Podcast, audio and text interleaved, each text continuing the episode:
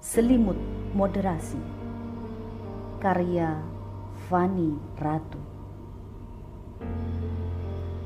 Kala aku kecil, aku ingin segera remaja.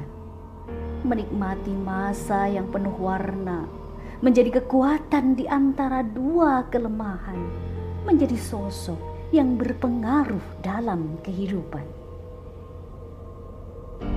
Ketika aku telah remaja, aku temukan hal berbeda.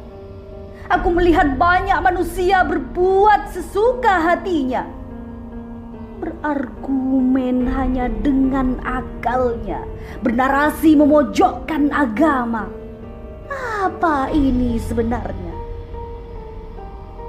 Mereka serukan moderasi.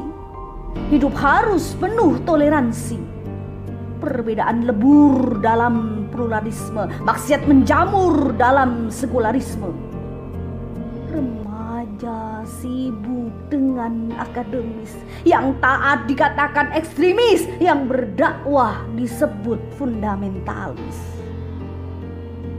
Aku pun gamang melihat jati diri remaja hilang melihat racun pemikiran menyerang, menyudutkan Islam sesuka hati dan remaja tak mampu membela din ini. Ya Allah, masa remaja kini justru mengiris hati. Kami diselimuti moderasi. Pemikiran batil menyerang di kanan kiri apa yang harus aku lakukan? Sebab aku tahu ini sebuah kerusakan. Apa yang harus aku sampaikan?